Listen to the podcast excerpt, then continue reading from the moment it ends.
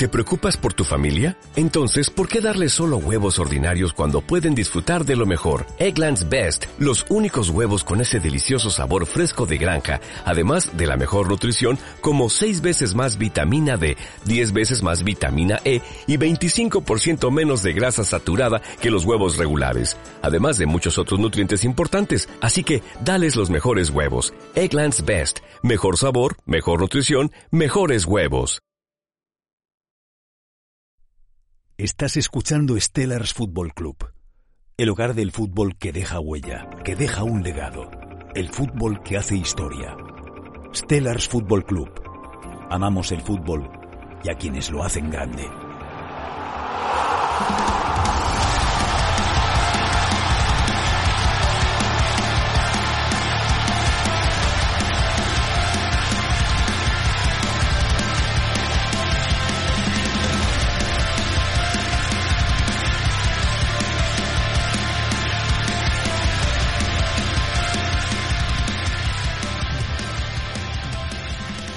Pues muy buenas a todos, bienvenidos a un nuevo capítulo, bienvenidos a un nuevo podcast de Stellars Football Club. Hoy es un capítulo muy especial porque, bueno, ya se acaba este año, 2021 en el que han pasado muchas cosas, en el que hemos tenido muchos capítulos, en el que hemos tenido muchos invitados y en el que hemos compartido grandes momentos y grandes charlas con eh, grandes profesionales de este deporte que amamos, que es el fútbol.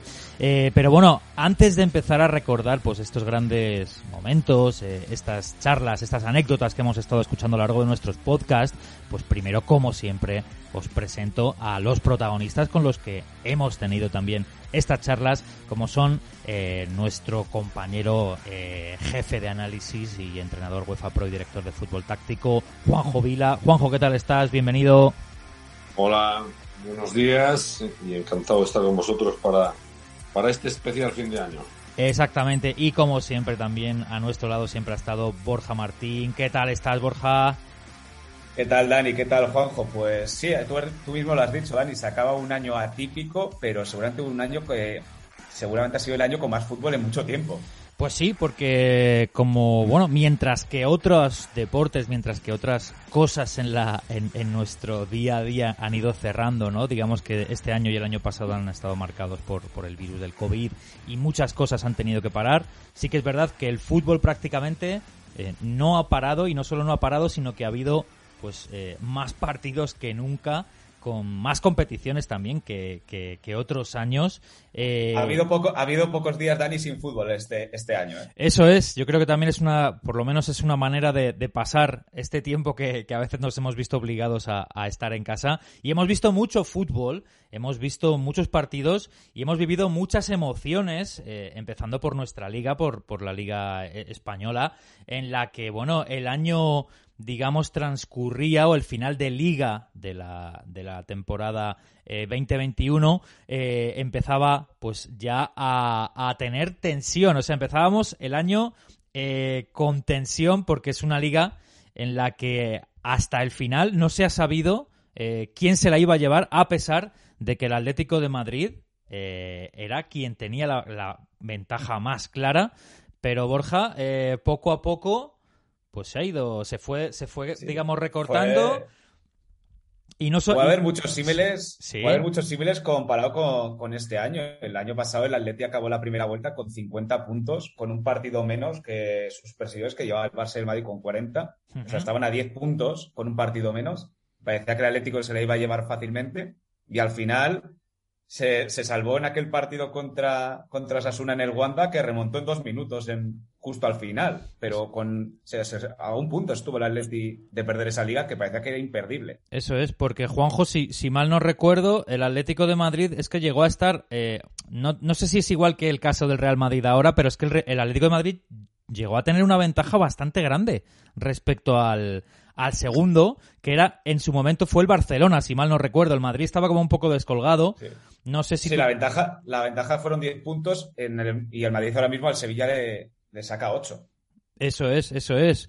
Eh, Juanjo. Bueno, fue, fue digamos, eh, sorpresivo el rush final del, del Atlético Madrid. Recordó al, tenista que llega a, los últimos puntos del set que gana el partido y, y aparece ese miedo a ganar, ¿no? Mm, no sabemos si, si fue eso o fue un el devenir de una temporada un poco atípica, ¿no? Donde los equipos no pudieron, digamos, estructurar bien sus pretemporadas, donde la acumulación de partidos fue consecutiva una tras otra. Eh, no sé, fue una temporada tan, tan extraña a, todo lo que hemos vivido anteriormente que eh, se manifestó incluso en ese, en ese tramo final del campeonato de liga. Al final, como decía Borja, en el último partido, con susto incluido, el Atlético fue capaz de aguantar un, un título y, colarse como siempre eh, hace entre, entre Barcelona y, Real Madrid. Es el devenir siempre de la Liga Española, no pasa de tres candidatos y lo normal es que cuando fallan los dos grandes, pues el Atlético es el que se suele, se suele colar en, en una liga tan cerrada a la hora de optar al título. Eso es. Como ha, dicho Juanjo, al final fue, fueron dos sustos, uno contra Osasuna del Wanda y en el último contra el Valladolid, que los dos empezaron perdiendo. Y para hacer sí, una comparación... un partido que el Valladolid eh, también se jugaba mucho. Claro. el Valladolid estaba pendiente de un hilo de poder tener eh, a su alcance la salvación. Y al final, después de, varios años en, en, la Liga de Fútbol Profesional, pues acabó termina, terminó con un descenso, ¿no? Pero yo creo que el Atlético tenía una, gran plantilla.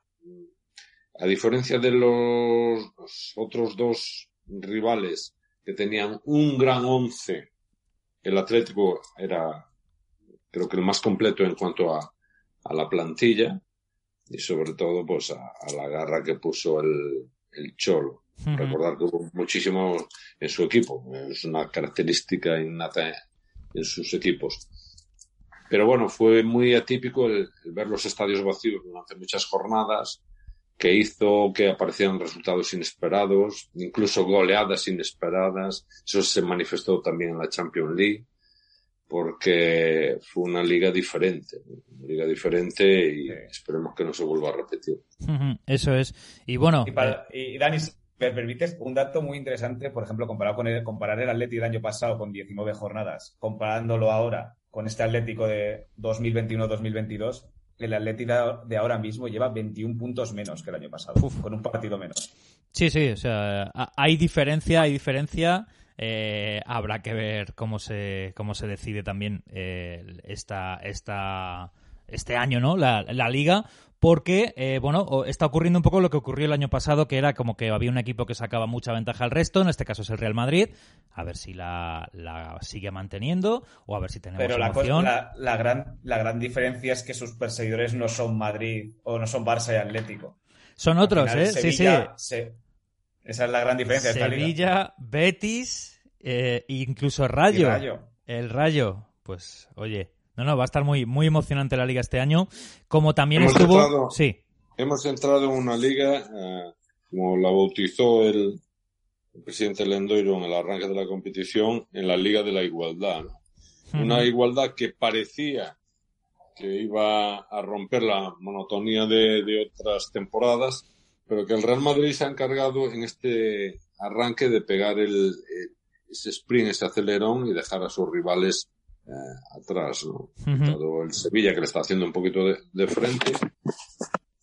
Comentabas tú a ver si no le pasaba lo mismo que, al Atlético Madrid, ¿no? Yo, yo lo dudo, lo dudo porque el Madrid, el Madrid tiene otra capacidad a la hora de, afrontar los partidos y, sobre todo porque, porque yo creo que eh, es un equipo eh, muy equilibrado un, un, buen banquillo. Incluso ahora habéis visto en este partido con todas las bajas de COVID y demás, como ha sacado con solvencia ese encuentro. Y sobre todo porque Ancelotti ha vuelto un poco al Madrid a esa pausa, a esa disciplina táctica que a veces carecía el equipo de ella. Y sobre todo jugadores que han empezado a madurar, se ha cargado de veteranos como Modric, Cross y, y, otros más, ha hecho un buen relevo a los jugadores que se han ido marchando con, con, el tiempo en el equipo, como Cristiano, como Sergio Ramos y, otros más. El caso ya de, de, Marcelo. Ha sabido recomponer su equipo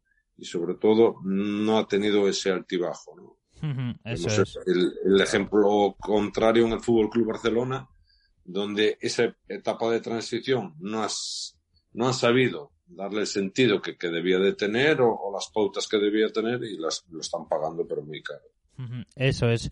Pues veremos a ver qué pasa a final de, a final de esta temporada.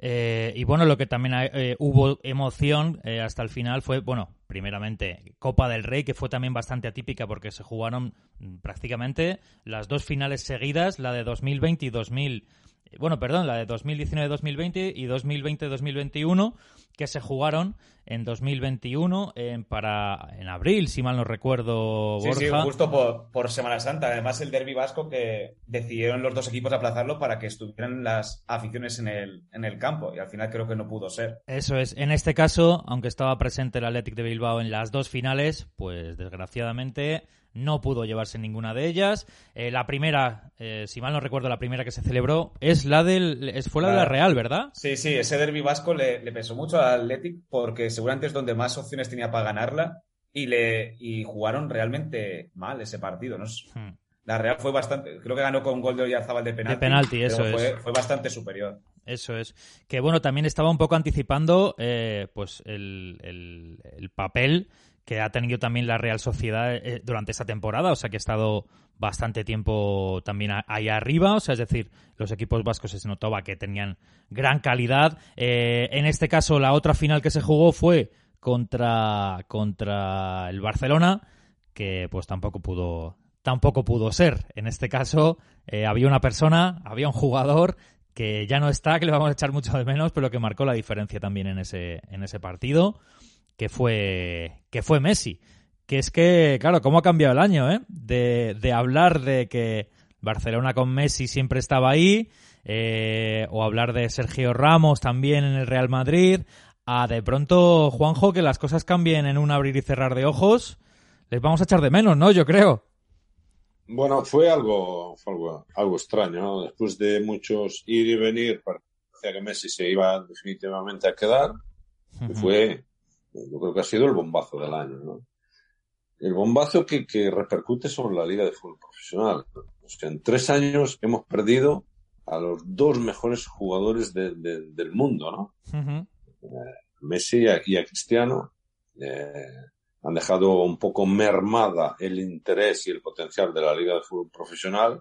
Y si ya teníamos distancia con la Premier League, yo creo que esa distancia se, se ha ampliado en aforo, en calidad, en marketing, en todo, por mucho que el señor Tebas quiera, su liga está muy, nuestra liga está muy devaluada. Tuvimos un invitado eh, muy especial, eh, un entrenador eh, muy, muy, muy carismático que es David Vidal. Y estuvo con nosotros charlando de ciertas cosas y entre otras cosas habló del fútbol que hay en España respecto al fútbol que hay en Inglaterra y escuchad porque es muy interesante lo que dice fútbol en, horizontal y aburre a las ovejas. El fútbol horizontal, defensa con central con central, central a lateral, el lateral le presiona, se le da al portero, el portero es zurdo, se le echó a la derecha y le echa a corno, saquen el corno y es gol. Es para llorar. Eso se está viendo en primera división. Un terreno de juego, escúchenme, escúchenme ustedes, el terreno de juego eh, 106 eh, por 70, unos 7.400 metros cuadrados. Tenemos que saber cómo tienen que comportarse todos nuestros futbolistas en cada zona delimitada del terreno de juego. El, terreno de juego tiene 7.420 metros cuadrados y no, no, no es lo mismo el comportamiento en el, en, en, eh, en, el área, en el área propia tuya que en la media corona del área propia rival. El comportamiento del jugador tiene que ser distinto. Por ejemplo, por ejemplo, a veces se produce una falta en nuestro medio campo. En primera división es para llorar. En primera división, en el minuto 40 hay una falta en medio campo, en nuestro medio campo. Y ahí viene un central y ¿qué hace? Le echa la olla. ¿Pero esto qué es? Este es, el, este es el fútbol más arcaico, pues lo estamos viendo en la televisión. Ahí quiere decir que no hay nada ensayado. Lo lógico es que esa falta, que esa falta se saque corto y rápido y se coja al equipo rival en calzoncillos. Esto, esto, esto es hablarlo aquí, pero eso es para darlo en una ponencia, en unas charlas a entrenadores y a futuros entrenadores que quieran ser entrenadores. Porque es que enseñamos muy poco y tácticamente eh, se nos está viniendo el fútbol eh, para abajo. el Reino Unido juega mejor que nosotros el Chelsea, Manchester City, Manchester United, Liverpool, eh, equipos eh, Bayern Múnich, están jugando mejor que nosotros. Eh, estamos yendo para atrás. Bueno, pues esto decía David Vidal. Juanjo, claro, lo hemos hablado también muchas veces. El fútbol inglés, respecto al fútbol que se juega en la liga, nos ha comido la tostada, ¿no? Y se en, la en, primer lugar, Qué bueno recordar a David, ¿no? Con, como, con su forma de explicar y su, su franqueza siempre de, hablando de fútbol. Pero diciendo verdades, pero como puños. O sea, eh, durante mucho tiempo hemos empezado a confundir eh, el jugar bien con, con el mantener la posesión del balón. Eh, la posesión del balón mm, no te garantiza nada. Hemos dicho mil veces por activa y pasiva, el último campeón del mundo fue el decimotercer equipo en posesión de balón, selección, que fue Francia, en el último mundial. Eh, muchas veces, siempre digo que Guardiola ha hecho más mal que bien, bien entendido, porque hablo de, de, un amigo, porque todo el mundo ha querido imitar esa posesión, pero mm, ¿por qué se convierte esa posesión en rutinaria, en falta de profundidad y demás? Pues porque imitamos lo fácil, que es decir, bueno, yo la tengo, la toco, la toco, la toco, pero no tengo los mecanismos ni los automatismos suficientes, ni el conocimiento suficiente sobre el juego para aplicar esa posesión en beneficio de la profundidad. Lo vemos en muchísimos equipos. Y hemos hablado aquí muchas veces de que ahora todo el mundo mete los centrales dentro del área pequeña para tocar con el portero, pero para complicar la vida a nuestros equipos. O sea, y es un, un mal que en el fútbol inglés no existe. Mira, Guardiola en el, en el Fútbol Club Barcelona era un entrenador. En el Bayern Múnich era otro entrenador y en el actual Manchester City es otro entrenador. ¿Por qué? Porque se ha tenido que ir adaptando al estilo de juego de la propia competición y sobre todo, y sobre todo, a los jugadores que tienes. Claro. Entonces, eh, hoy todo, casi todos los equipos ingleses, quedan muy poquitos, creo que hay un equipo en, la Liga del Barley eh, que juega directo. Los demás equipos son equipos con alternancia. Hemos dicho muchas veces que es tan previsible el que juega corto corto como el que juega siempre largo.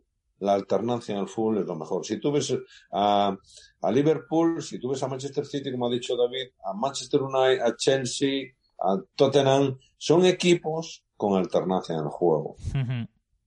Entonces, es uno de los problemas que en, la Liga Española hemos tenido y yo creo que ha habido alguien, saldrán las frases que, has recopilado, que ha dicho que ese mal podemos trasladarlo a la selección española. Y yo he dicho muchas veces, a pesar de haber ido cumpliendo objetivos la selección, que no me gusta el juego de la selección, mm. porque es muy, muy previsible. Y cuando llegue el momento, se, se verá. Se vio en la Eurocopa que no fue capaz de ganar. Y se verá en el Mundial, y yo creo que el mismo problema. Y ese problema es malo, porque es el mal del fútbol español. Nos estamos volviendo en el juego, eh, o equipos que juegan a defender, que los entiendo mejor, o equipos que son muy previsibles en su juego. Eso es. No, eh, Una cosa, Dani, en, alusión a lo que decía Juanjo sobre eh, la posesión y demás, por ejemplo, un dato para volver a nuestra a, recordar los momentos del 2021, a la final de la Champions League entre Manchester City y Chelsea, ganó el Chelsea con un 39% de posesión. una, una, prueba más, ¿no? Exactamente. De lo que es la, la, realidad, o sea. Sí. Eh, Recordáis que dije que subí un Instagram una vez en, relacionado con el fútbol en ese sentido. un viejo anuncio de Carl Lewis en tacones, el mejor atleta más rápido del mundo en su época, y que decía de la marca Pirelli que decía la potencia sin control no sirve de nada. pues yo digo que la posesión sin profundidad no sirve de nada. Eso es. Y es el mal de muchos equipos. Y de hecho, también recordando otro podcast que tuvimos eh, con, el maestro de la táctica, ¿no? Con Mikel Echarri, él nos comentaba que, que por porcentaje, por estadística, en, por lo menos en, no sé si lo decía a nivel en la Liga Española o a nivel eh, Europa, eh, la mayoría de goles no vienen por posesiones largas eh, de toque, toque, toque, No venían por ataques posicionales. No, no, no, exactamente, sino que venían de otro tipo de jugadas o segunda jugada o, eh, jugadas de estrategia, pero que el porcentaje era bajísimo en realidad de los goles que se, que se producían con posesiones largas de toque, toque, toque, para, pues bueno, esto es una prueba más de que hay que tener cabeza, lo que bien ha dicho Juanjo, la, la potencia sin control no sirve de nada, o el toque sin control y sin medida no vale para nada. Pero bueno, los ingleses parece que están haciendo las, los deberes, están trabajando muy bien, ya llevan bastante tiempo, eh, digamos, fortaleciendo su liga,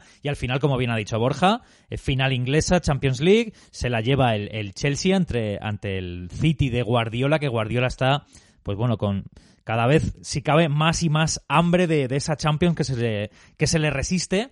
Eh, pero bueno, eh, eso fue en cuanto a la, a la y, un Champions. Apunte, Un apunte en esa Champions eh, ya demostró y, mostró ya a todo el mundo del fútbol que ya hay un relevo generacional en cuanto a jugadores. Máximos goleadores, Erling Haaland, Kylian Mbappé, los dos solos. Pues empieza a ver otra vez la dualidad Cristiano-Messi, ¿no? Pues dualidad Mbappé-Haaland. Pero os iba a decir, eh, también siguiendo con el tema del, fútbol inglés, que no solo en, en la Champions, sino que también en Eurocopa eh, hubo un dominio inglés, aunque no acabó como se esperaba, pero Juanjo, bueno, eh, ¿qué resumen podrías hacer un poco de, la, de esta Eurocopa eh, respecto a España y otros equipos que te llamaran la atención? Bueno, fue una, una Eurocopa donde yo creo que hubo un altísimo nivel, donde ganó el equipo, el equipo más táctico, si quieres, del campeonato el equipo que nos dejó a nosotros fuera. Un equipo que curiosamente había estado ausente del último mundial, que se vuelve a complicar la vida para estar en el próximo mundial, dado que o ellos o los portugueses se quedarán fuera, y sin embargo es el, campeón de, una Eurocopa. Eh, digamos una Italia que fue de más a menos, curiosamente en, en la fase de grupos estuvo espectacular, y luego fue, digamos, decreciendo en su rendimiento, que nos dejó a nosotros fuera con mucha sapiencia y que en la final sorprendió a una selección que todos esperábamos mucho de ella, porque había hecho un gran progreso en cuanto a la, a la gestión y a estructura de, de sus selecciones, que se eh, vieron reflejadas pues ya en el pasado Mundial de, de Rusia, llegando a las semifinales, y en, y en este, y en esta Eurocopa, pues llegando en casa a, a la final. No se le cumplió el sueño a los ingleses de ganar un, una Eurocopa en Wembley, igual que ganaron en el 66 un Mundial, pero sí cada vez han estado más, más cerca, ¿no? Y eso fue un poco el, el, el, resumen. Una, paralelamente se disputó una Copa América, mm, totalmente descafeinada y baja de nivel, donde solo hay dos selecciones, Brasil y Argentina, y donde veíamos uh, la similitud de competición, por tener una referencia, pero que veíamos una diferencia tremenda en el ritmo de juego, en las estructuras tácticas y, y variantes del propio juego, y donde uh, a mucha gente le han molestado muchos comentarios que hemos hecho en el sentido de que sigue habiendo mucha diferencia entre el fútbol europeo y el, fútbol sudamericano. ¿Dónde eh, se apunta a Argentina ahora como gran favorito, uno de los grandes favoritos al próximo mundial, y yo creo que es algo incluso hasta desmedido, ¿no? Sí, yo creo que también. Yo creo que también. Eh, pero bueno, eh, también quería recordar que anteriormente a eso, no lo hemos dicho, se nos ha pasado, y también con un protagonista inglés, está el final de la, de la Europa League que se lleva al Villarreal de Unai Emery eh, contra un Manchester United que de nuevo otro equipo inglés apareciendo en finales. En este caso, bueno. Fue, fue aquella, aquella tanda de penaltis infinita, ¿verdad? Exactamente Que de hecho, eh, desgraciadamente, quien falló fue un español para el Manchester United y afortunadamente para el Villarreal. Pero hubo que llegar hasta el penalti de los porteros. Eh, y fue. Eso es. Y fue David De Gea quien, quien falló y le dio el título al Villarreal. Esto fue el 26 de, mayo.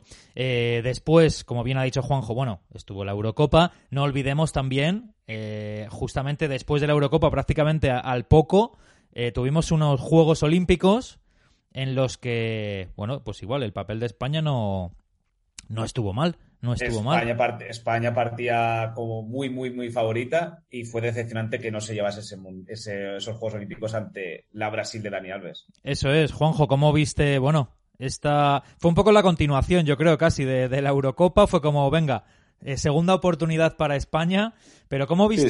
segunda, oportunidad y recordáis que que llevábamos una selección potente, ¿eh? Sí, sí. Con, sí, sí, con muchos jugadores que habían participado en, la Eurocopa. No sé si fue contraproducente o no, o jugadores que no, eh, que tenían que dar o marcar la diferencia en, esa selección y a lo mejor el cansancio acumulado, porque veníamos de, los campeonatos nacionales de, de, de, cada selección, acumulado la Eurocopa y luego esa, esa Olimpiada. y curiosamente, de Pedro, Brasil, fue el que se llevó el gato al agua con, con un Dani Alves que sumaba su enésimo título como, como profesional, pero donde yo creo que España no. En esa final no estuvo a la altura, pero ya en partidos anteriores anunciaba un poco lo, lo que podía pasar, ¿no? No, no, tuvimos rivales flojetes y no tuvimos la, la solvencia suficiente como para decir que se nos veía favoritos, favoritos. Llegamos a la final porque debíamos de llegar, pero en la final tampoco estuvimos a la altura. Eso es, fue el trofeo número 42 o, o el, el, título número 42 de Dani Alves y ya empezamos a ver a... Te comentaba, bueno, el pobre Pedri llevaba, dijeron la estadística, no sé cuántos partidos llevaba seguidos, pero era una animalada, sin parar, sin descanso. Pedri, Pedri y Pau Torres. Y Pau Torres. Una, burrada. de partidos. Pero también nos, nos, nos sirvió para un poco poner el, la vista en jugadores que ahora están marcando la diferencia, como es Rafa Mir. Eh, Jeremy Pino también tuvo. tuvo eh, bueno, hizo, hizo buenos partidos, igualmente llamó la atención. Y, y estuvimos viendo ya jugadores que ahora mismo. Eh, no sé quién fue exactamente no sé si me estoy equivocando, pero no sé si estaba ya Gaby o Nico. Gaby puede ser que estuviera también en esa selección de la de los Juegos Olímpicos. Creo que también. Creo que, estuvo. No sé yo, ¿eh? No sé yo. Yo. Creo que no. Ah, no, igual me estoy confundiendo con el partido contra, eh, contra Francia e Italia. El primero contra Italia, el de la Liga de Naciones, este trofeo nuevo, este torneo nuevo que se juega. Ahí sí estaba, ahí estaba. Eso es, eso es, me estoy confundiendo. En, en aquellos Juegos Olímpicos estaba y nos marcó gol en aquella selección de Brasil Mateus Cuña, ahora delantero del Atlético. Es verdad, cierto, cierto. Eh, no, bueno, luego esto fue este torneo que os, que os comento, era la, la UEFA Liga de Naciones, ¿no? Si mal no sé, o a ver cómo se llamaba exactamente, la Liga de Naciones, me parece.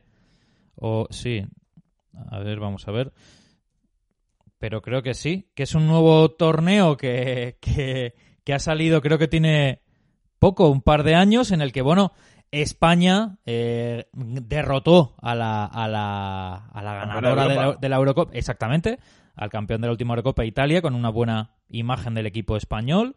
Eh, pero luego tuvimos la mala suerte, Juanjo, de esa interpretación del fuera de juego contra Francia que nos dejara que nos dejara fuera. Pero ¿Crees que eh, respecto a la Eurocopa, esta última versión que se vio de España había mejorado? Sí, había, había mejorado un poquito. Yo creo que corrigió un poquito su idea de juego en, cuanto a ser más vertical. Pero al final yo creo que el partido de, Francia fue un partido táctico donde a mí particularmente España me decepcionó ah, y que mucha gente ha querido tapar ese juego, esa, ese partido, pues con, con una decisión arbitral que en reglamento humano era totalmente correcta a favor de, a favor de los franceses. Como dije en su día que si hubiera sido a nuestro favor, eh, hubiéramos dicho que era fuera de juego, pero como nos beneficiaba, queríamos que nos beneficiase, pues decíamos lo, contrario. Pero durante muchos minutos España a mí no me gustó el partido, no supo plantear el partido adecuadamente y se pagó con una, con una derrota. Yo creo que esta es una selección que, que, que llega, y a lo mejor puede hacer lo mismo en el Mundial, que llega pero que no termina. es la sensación que me da de, sí, bueno, vamos pasando, vamos a estar, lo mismo que en la Eurocopa, Croacia nos pudo haber echado fuera, y bueno, llegó el momento pues que... Y Suiza, ojo, que pasamos en ¿Eh? penaltis. Y Suiza, cierto. Que pasamos en penaltis. Y, Suiza, y al final pues da la sensación que sí, mucho ruido pero pocas nueces. No, no acaba de tener la solvencia, primero defensiva adecuada, y luego yo creo que va a ser, y en el Mundial incluso se va, se le va a ver más claramente que, que es una, es un equipo muy previsible, muy previsible. Eh, yo creo que o toma la línea de esa Europa de Naciones o si no, va a ser un, rival muy fácil de neutralizar. Bueno, y pues esto fue lo que ocurrió en esta Liga de Naciones. Luego, como bien ha dicho Juanjo, pues eh, asistimos a por fin cómo obtenía esa Copa América Messi, que luego también le dio este balón de oro. Eh, Messi, que bueno, eh, emocionó a todos los, argentinos que llevaban más de 10 años, si mal no recuerdo, esperando a, o 10 años esperando a, volver a levantar una, una, Copa América. Y a colación con eso estuvimos también este año hablando con un jugador argentino eh, que también ha sido un ídolo y que jugó en Valencia junto con Mario Kempes y que, bueno, nos, eh, nos comentó, ¿no? Nos, nos estuvo dando un poco pinceladas de cómo era el fútbol cuando él estaba en el Valencia, cómo era el fútbol eh, que había en la selección argentina en aquellos, en aquellos años. Y nos estuvo comentando algo muy, muy curioso, porque hoy día no lo vemos, y es en cuanto a la forma de, de ser de, de Kempes, lo, lo diferente que es eh, un jugador de fútbol hace pues 40 años prácticamente, o 50, bueno, no, sería 40 años, sí, a, cómo es hoy, ¿no? Cómo ha cambiado el fútbol. Nos dijo cosas sobre Kempes como estas. Mario era un ejemplo, primero, eh, como persona, siempre fue el mismo tipo. Muy rara vez se enojaba, muy rara vez eh, estaba de mal humor, porque venía de una familia también que representaban ese, ese, ese papel, ¿no? Eh, esa, esa armonía, esa, eh, esa, esa familia, esa familia antigua, ¿no? Mm, entonces él mamó todas esas cosas y, lo respetaba mucho. Mario estudió también, y bueno, ha tenido un montón de virtudes. Pero uh, aquí en Valencia lo, se lo quería mucho. Pero ya te digo, no, no, no llegó a ser ese, ese, ese ídolo indiscutible, ¿no? de, de, de, sí con canto, no diga gol, diga Kempes, eh, bueno, un montón de, ritos que tenía la, hinchada en aquel momento. Pero Mario era un tipo común. Mira, yo le contaba a mis hijos que cuando terminaban los partidos en Mestalla vivíamos en Avenida Blasco Ibáñez. Nos íbamos caminando, Mario con su familia y yo con mi familia, nos íbamos caminando, no necesitábamos eh, eh, a nadie, a la familia, a la familia, y, y que como hubiese salido el partido, como hubiese salido el partido hacíamos siempre el mismo ritual. Terminaba el baño, se atendía a los medios y salíamos caminando a casa. Pues bueno, esto nos decía eh, Feldman, Darío Feldman. Juanjo, claro, ha cambiado mucho, eh, sobre todo el estatus que tienen los futbolistas, ¿no? De, a, día de hoy, casi de estrellas del rock. Bueno, yo creo que el fútbol, lógicamente, ha tenido una, una evolución en, en cuanto a profesionalismo. Eh, lo que ellos contaban en esa época, em, no sé cómo decirte, era todo muy, muy rudimentario, ¿no? No existía, en la época de ellos, eh, recuerdo, eh, en la etapa en Valencia que me decían que Stefano no tenía ni ayudantes, o sea, era, era el, el entrenador y el utillero. Imagínate el, el, mundo que vivía estos jugadores, ¿no? Luego poco a poco fue progresando y evolucionando. El fútbol, en muchas cosas, comparado con otros deportes, ha sido muy movilista y ha tardado en, darse cuenta de la necesidad de todo tipo de, profesionales. Y ellos vivieron una época bonita también, pero como decía Feldman, pues muy, muy de poder salir andando y, regresar a casa. Hoy, futbolista, eso es impensable, ¿no? Eso es, sí, sí, totalmente. Y, además es que estamos hablando de, de Kempes, una leyenda Claro. no sé si tiene un balón de oro, pero tiene fue el que metió los dos goles en una final de un mundial. Eso es. Yo creo que no tuvo balón de oro porque todavía no se daba a jugadores, eso es, que fueran de fuera de Europa. Pero vamos, eh, estamos hablando de una estrella, el precursor a, Maradona, quien le dio su primer mundial a, Argentina. Eh, y bueno, es curioso, ¿no? Escuchar lo que decía Darío Feldman acerca de este, esta leyenda, lo humano que era. ¿No? Y quien también fue muy humano y muy cercano con nosotros fue Donato Gama da Silva, que fue un placer hablar con, con él. Le mandamos un fuerte abrazo, que nos contó cosas muy interesantes de su paso por el Atlético de Madrid, como por ejemplo que comentaba que, que Jesús Gil le decía que él había sido su peor negocio el dejarle salir del Atlético de Madrid que, que además eh, nos comentó Donato que Jesús Gil, un poco para justificarse, dijo como que, que, estaba lesionado, que estaba lesionado. Y luego él, sabía que no, que lo estaba diciendo para que Gil se estaba quitando un poco como la responsabilidad de no, no, no, le, dejo salir tal, 30 años. Y luego se convirtió en una de las leyendas del, del Deportivo de La Coruña y nos comentó una cosa muy interesante que, tiene que ver también con, con el saber eh, aguantar y el saber estar ahí en, en, la liga año tras año. Escuchémoslo. Yo siempre digo que el fútbol es una universidad que nunca termina. Siempre tú tienes algo que aprender. Si yo jugué hasta los 40 años, no fue solo por, por saber jugar, no. Tenía que adaptarme o actualizarme a cada temporada, porque cada temporada llegó un momento que Deportivo tuvimos seis centrales, quer dizer, cada ano buscava um substituto para mim. Então, na IB praticamente chegou, era titular, então eu tinha que disputar a posição com outros quatro jogadores todos os anos. Não? Então, uhum. É uma coisa fácil, não aguentar esta pressão de que já está em uma idade, que a gente está dudando de, de, de tu trabalho, tá? Uhum. Então, eu sempre Mi problema con Irureta, por ejemplo, era, mister, para de mirar mi carnet, mira mi rendimiento. Deja de mirarse la, la edad. Se não está contente com meu rendimento, abra-me e me voe, e somos amigos, pero não me venga com o tema da idade, porque eh, isso não, não vale. Eu estou treinando todos os dias. Uhum. Sou, eu sou de los jogadores que, que menos treinos perdia em toda a temporada. Uhum. El tema de lesões, Pues muy interesante lo que nos decía Donato. El fútbol es menudo, una... menudo, menudo crack. Claro, nos dijo, el fútbol es una universidad en la que te tienes que año tras año adaptar. Eh, qué importante, Juanjo, ¿no? Es, ir adaptándose y no quedarse estancado, digamos, en una forma de jugar, en un sistema de juego o en una serie de, de ¿cómo decirlo? De principios inamovibles, no. Eh, ¿Tú qué opinas, Juanjo? ¿Hay que seguir adaptándose año tras año, tanto los jugadores como entrenadores? Eh, el que crea que en fútbol sabe todo no sabe nada, ¿no? Entonces, eh, es un deporte como cualquier otra profesión que requiere un reciclaje continuo y una formación continuada.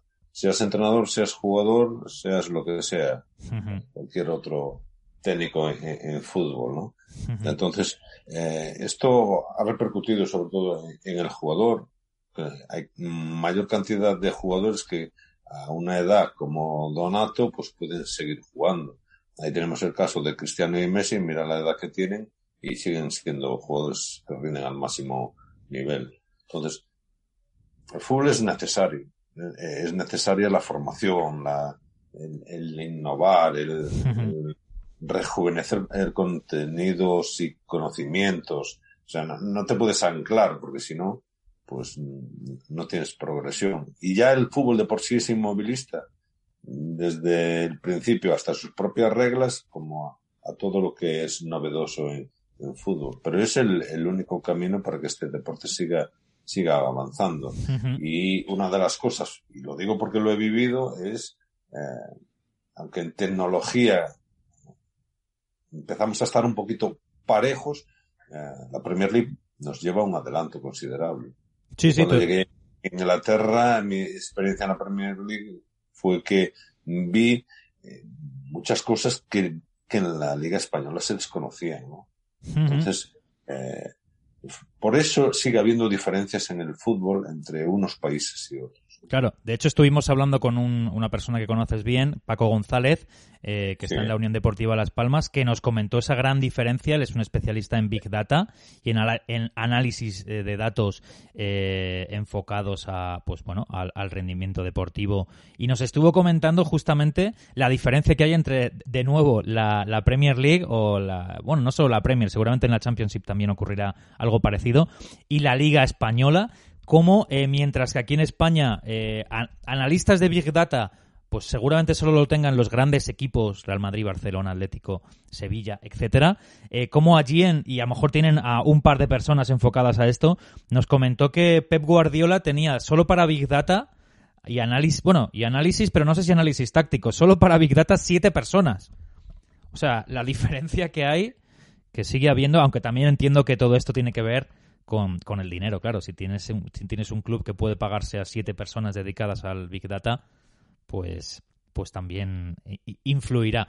Pero sí, de nuevo nos estuvo comentando esa diferencia. Fue un placer también hablar con, con Paco González. Un saludo desde aquí. Y una cosa que has apuntado tú, eh, Juanjo, también nos la remarcó, nos la recalcó otro amigo tuyo, eh, el grande Jorge de Alessandro, con el que tuvimos, eso es, con el que tuvimos el placer de, de hablar y que nos comentó respecto al estudio del entrenador una cosa también muy interesante que quiero que, escuchéis. Entonces yo decía el otro día en una charla de entrenadores, cuando hablas del sudar, el entrenador, aparte de las dos horas de escritorio, que es la obligación para mantener el trabajo diario con su, con su relación de equipo, no alejarse, estar permanentemente de equipo. Cuando hay una sesión de trabajo en el desarrollo de las tareas, el entrenador tiene que sudar. El entrenador, un martes, un miércoles, está en el campo, ofreciendo eh, el, trabajo, no voy a entrar en, cuanto a la metodología o lo que está desarrollando en el campo. El entrenador, cuando termina su entrenamiento, tiene que salir cansado del entrenamiento.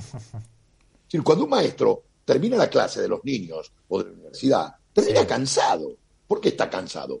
Porque ha tenido que transferir el conocimiento con todos los, con todos los con las connotaciones, con la palabra, con la corrección, con la modificación, con la intensidad, con el ritmo que le da la sesión de trabajo.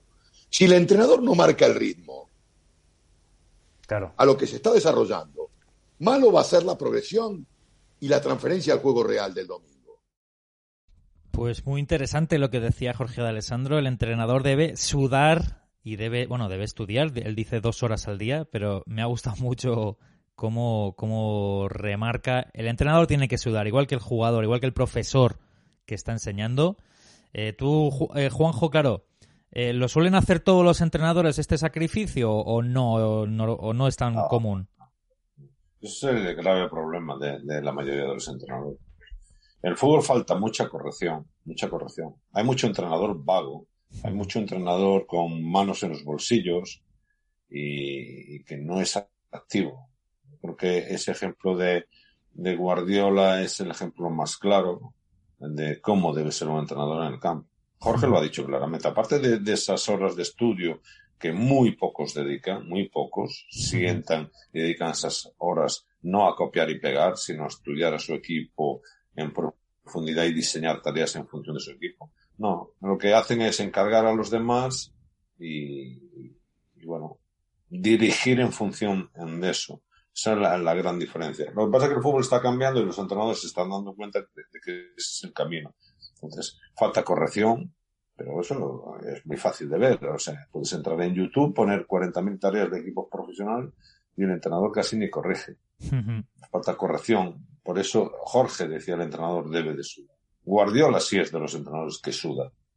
Y eso es muy importante para, para enseñar al jugador. Al final, el, el entrenador es, ese profesor. Claro. O sea, se le tiene que ver involucrado, ¿no? Se le tiene que ver, pues, metido en su, en su trabajo y dedicado, esforzándose. De lo que hablo y de lo que vivo. Claro, pues justamente también estuvimos charlando con otro, con otro gran entrenador, Víctor Sandoval, que nos estuvo comentando una cosa muy parecida a esta que, decimos en cuanto a cómo se involucra él eh, eh, respecto a su equipo. Y escuchar lo que dijo es muy interesante. He hecho muchos másteres a lo largo de mi vida porque me he enfrentado a, muy grandes entrenadores.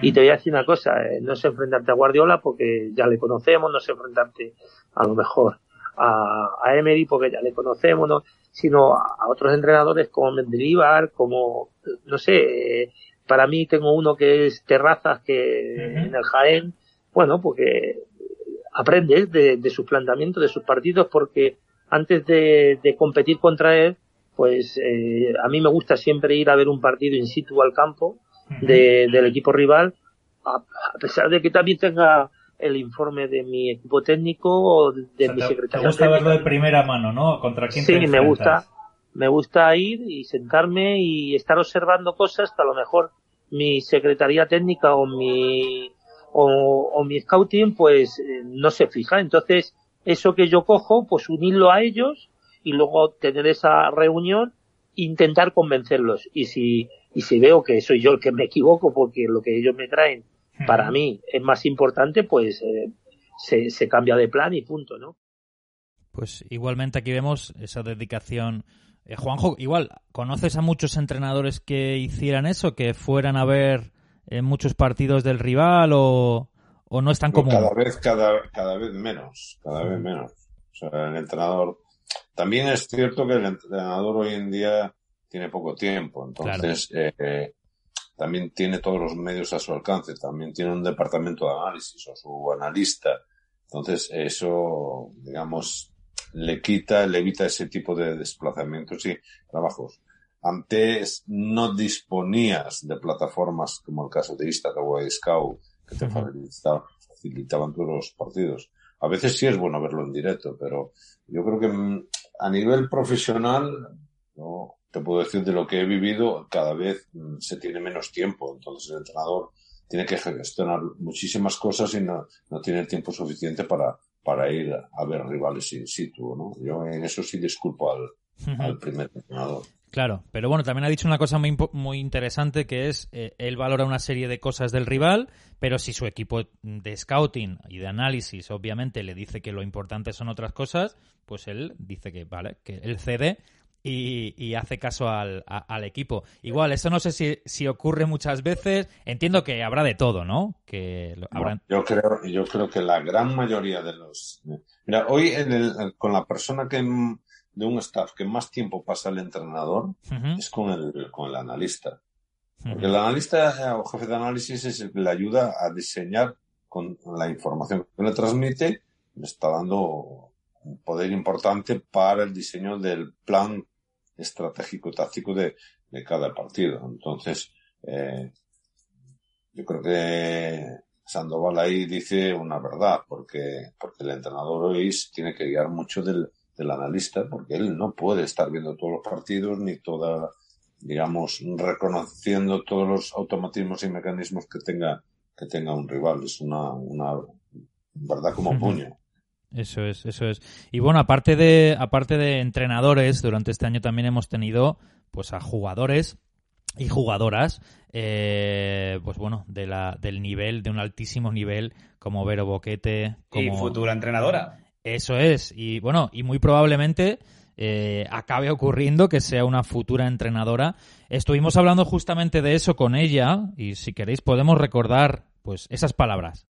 Yo cuando he hablado y he dicho que en, mi futuro yo quiero ser quiero ser entrenadora, eh, nunca hablo de que quiero ser entrenadora de fútbol femenino o fútbol masculino. Eh, yo quiero ser entrenadora del máximo nivel, quiero prepararme para ello y, y, si tengo el conocimiento para estar al máximo nivel, si ese máximo nivel eh, dice quiere decir fútbol masculino, será fútbol masculino y, y si no, no. Pero mm, para mí es el mismo deporte, cada uno evidentemente es como entrenar también en diferentes divisiones hay cosas distintas a las que te, tienes que adaptar, pero, pero está en mi cabeza, no, no lo voy a negar, me, encantaría poder llegar al máximo nivel y me, me encantaría poder entrenar a nivel masculino también. Eso es. Y es que, bueno, no creo que quede mucho en realidad para que pues jugadoras como, como ella o como la, la reciente ganadora de, del Balón de Oro, Alexia Putellas, del, del Fútbol Club Barcelona, eh, al final eh, acaben en los banquillos, porque... Sí, o sea, Dani, ojalá veamos a Vero Boquete entregando en Primera División eh, dentro de poquísimo tiempo. Sí, Sería un buen paso para el fútbol y para el deporte español y para la sociedad española. Sí, porque bueno, en realidad, y, a nivel mundial es que yo no sé si, yo no sé si, si ya hay alguna entrenadora, tiene que haber alguna entrenadora dentro de categorías masculinas, pero cada vez estamos viendo ya el nivel de, preparación y el nivel de, experiencia que tienen las, las, jugadoras o las entrenadoras. Eh, por ejemplo, también una que tú conoces bien, eh, Rita Guarino, eh, Juanjo, del, del, de la Juventus. Ah, Rita Guarino yo creo que podría entrenar a cualquier equipo profesional de hombres. Aquí el tema es simplemente que un director deportivo un presidente apueste por, por dar ese paso. Pero te puedo decir que cuando eh, hoy la mujer está muy, muy preparada en, fútbol. Y te, pongo el ejemplo de cuando yo he elegido el máster de análisis y scouting en la Real Federación Española de Fútbol, uno de los mejores trabajos que se me presentó, eh, por no decir entre los dos mejores, era de una mujer. Claro. Sí, sí, no creo que no creo que falte mucho y si es con Vero, pues será Vero la que la, veamos eh, entrenando un equipo masculino, pero pero está claro que está avanzando todo mucho, cada vez hay más eh, importancia, como bien nos comentó Ima Rodríguez, ¿no? En el Mundial Femenino que ya tuvo el placer de, ir a, cubrir, cada vez se está viendo, pues eso, que el nivel eh, cada vez se acerca más al, de, al del fútbol eh, masculino. Es que, es que Dani, ver ahora mismo al Barça femenino es divertirte. Sí, no, no, es, verdad. O sea, yo creo que ha habido una gran evolución y lo digo totalmente cierto. Antes podías ver pues ciertas carencias, ¿no? A nivel de preparación física o a nivel táctico, pero es que hoy día ves unos golazos y ves unas, unas jugadas eh, que ya eh, distan poco del, del, fútbol, del fútbol masculino. Eh, pero bueno, iremos viendo cómo, cómo va avanzando. Y como os comentaba, no solo con entrenadores, también con jugadores, jugadoras, en este caso Vero Boquete, pero tuvimos también a otro, bueno, también hemos estado hace poco con, con Javi Jiménez, un grandísimo portero, pero estuvimos con una auténtica leyenda del Valencia, como fue Ricardo Costa, que fue un placer hablar con él. Igual desde aquí le mandamos un, abrazo grande. Fue un placer hablar con él porque nos comentó cosas que, claro, no, todos los días tienes la, posibilidad de preguntarle a alguien eh, cómo se marca a un jugador como, como Messi o como eh, Cristiano Ronaldo. Y él nos dijo un poco eh, en qué, qué, cuál era su secreto o qué es lo que hacían sus equipos para poder enfrentarse a, a, estos jugadores. vamos a escucharlo. Claro, ¿qué pensabas, por ejemplo, cuando tenías a, Ronaldinho, cuando tenías a Cristiano o a Messi delante? Por ejemplo, a Messi, ¿cómo le, cómo le marcabais o cómo le defendías? No, no podía tener balón, no podía recibir balón, entonces anticipabas la jugada. Entonces tenías que estar muy con las vigilancias muy apretadas, muy cerca. Donde se, donde se deslocaba esos jugadores, tenías que estar ya junto a él. Entonces, si, si, si te, eh, te hacía un regate, tú hacías falta. Entonces, si, si lo anticipabas para la lectura de juego, te anticipabas y sacabas el balón, ¿sabes? Entonces, es, es, tienes que hacer un estudio muy grande y después, claro, tienes características físicas preparadas para esos partidos, ¿sabes? Cada partido desde 2000, por eso también aprendí con Mourinho, ¿sabes? Que nos hacíamos un análisis de la equipa adversaria, del oponente, y la manera como hacía uno contra uno, si sale muchas veces para la derecha o para la izquierda, si hace, si, si hace muchos cruzamientos para primero palo, segundo palo. Entonces tú tienes que te situar y estás esperando algo diferente no, no, partido. Entonces tienes que estar ahí bien vivo para saber lo que va a pasar o qué puede pasar o qué lo tío tiene intención de hacer. Claro. Entonces, porque después en cada partido es una incógnita, no sabes qué va a pasar, si es así o, si vas por la derecha o por la izquierda, pero sabes que no. La base ya, ya lo tienes, ¿sabes? Luego sientes que tú lo, que, lo conoces, conoces lo tío. Sí, lo conoces, sí. Sí, sí, sí. Exactamente. Pues habéis escuchado, claro, cómo él lo que hacía, bueno, en el caso de Messi era estar cerca, pero fundamental, algo que ya hemos dicho, Juanjo, el estudio, no solo del entrenador al equipo rival, sino cada jugador, ¿no? Y eso tú lo hacías con, en el Valencia nos comentaste que tú hacías esto con, con Joaquín también, ¿no? De cada partido decirle, te vas a enfrentar a este tío, tienes que hacer esto. O te vas, no sé si era con Joaquín o era con, con, con otro jugador, pero tú nos comentaste eso, ¿no? Sí, bueno, eh, nosotros en el análisis individual mostramos siempre al jugador las virtudes y, y carencias de, de, su oponente, ¿no? Entonces, ese, ese tipo de trabajo se hace semanalmente eh, y das todo tipo de información para que él juegue un partido, el partido que el entrenador le ha preparado, ¿no? Tiene que tener un conocimiento de a los rivales que se va a enfrentar. No entras en el aspecto táctico, que, que eso es función clara del, del entrenador. Pero sí, sí damos eh, ese tipo de, de, conocimiento al jugador, es una, una parte para, para jugar ese partido que el entrenador le ha diseñado. Eso es, y que, y que conozca, claro, tendrá que conocer a quién va a marcar o a quién va a estar en su zona para poder... Uno, o varios, porque tú nunca puedes predecir si es lateral, pues puedes tener en, un partido determinado a, a, varios a varios rivales. Y eso es, y también estuvimos hablando, aparte de aspectos tácticos, estuvimos hablando con un grandísimo entrenador, que fue un placer tenerle, y que nos comentó, claro, que no todo en esta vida son datos que, que hay que seguir a pies juntillas como, como robots, porque los jugadores lo primero, claro, son seres humanos, no son robots, y por de ahí la importancia de lo que introdujo eh, o de lo que trabajó eh, Benito Floro, con el que tuvimos el placer de, hablar, respecto a la psicología en, eh, el fútbol. vamos a escuchar lo que nos, comentó. Y, Benito, te que hacer una pregunta. Además de la táctica, fuiste uno de los precursores en introducir la psicología en el fútbol junto al Sporting de Gijón. ¿Por qué viste que fue tan necesaria en aquel momento? En un fútbol tan arcaico como en los 90 en España, ¿fue importante la introducción de la psicología?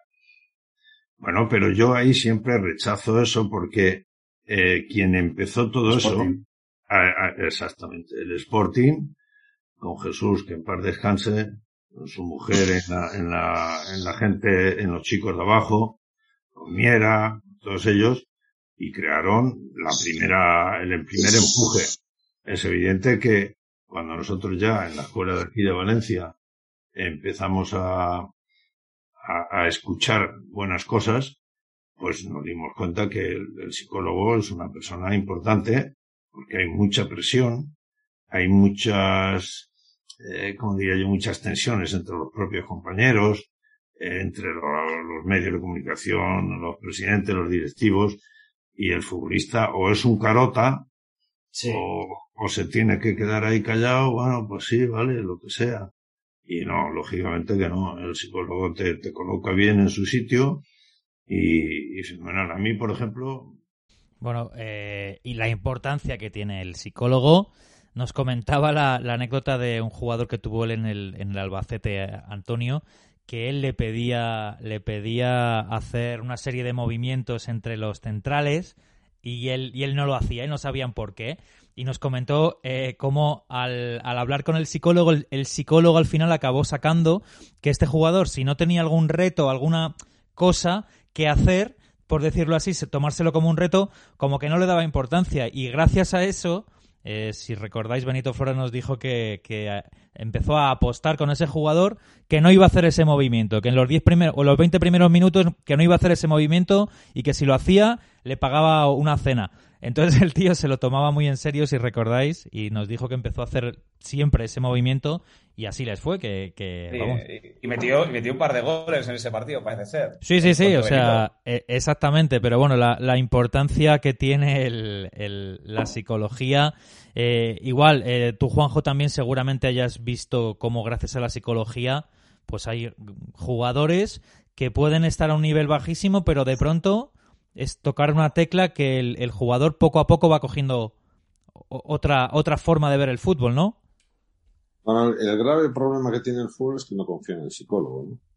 Porque esa figura no acaba de, de, buscar su hueco o de introducirse porque yo creo que los entrenadores pues son el inconveniente para que el psicólogo termine triunfando y sea un, un miembro importante en cualquier staff técnico, ¿no? No te puedo hablar porque en los equipos que yo he estado no hemos tenido psicólogo. Sobre todo porque los entrenadores no confían en esa figura.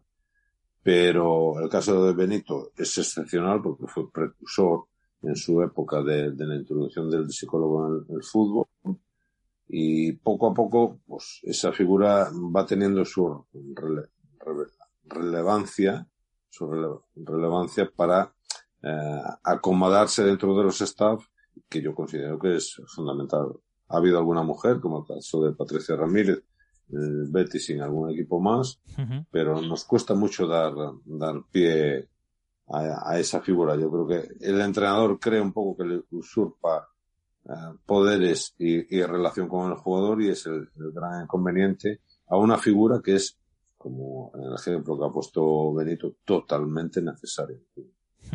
Eso es.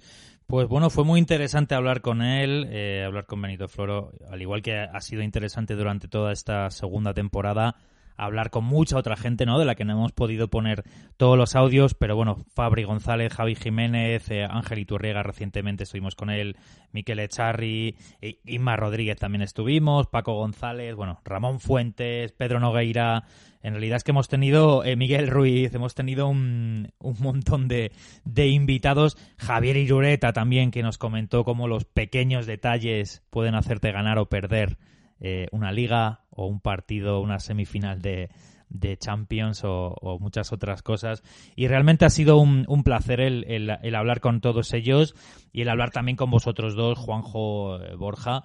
Eh, bueno, veremos a ver cómo, cómo va evolucionando todo el pues todo el fútbol. Nosotros hemos visto un poco.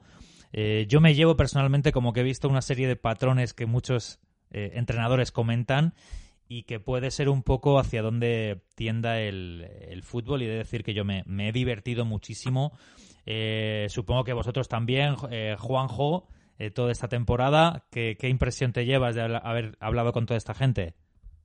Bueno, yo creo que Estelas ayuda a mucha gente a tener un mayor conocimiento del fútbol.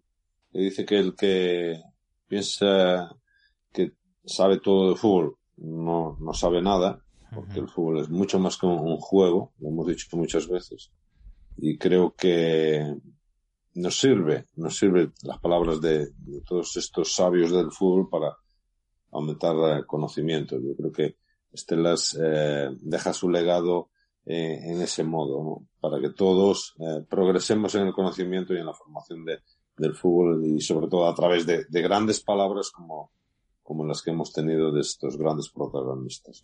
¿Y tú, Borja, qué, impresión te llevas de toda esta segunda temporada?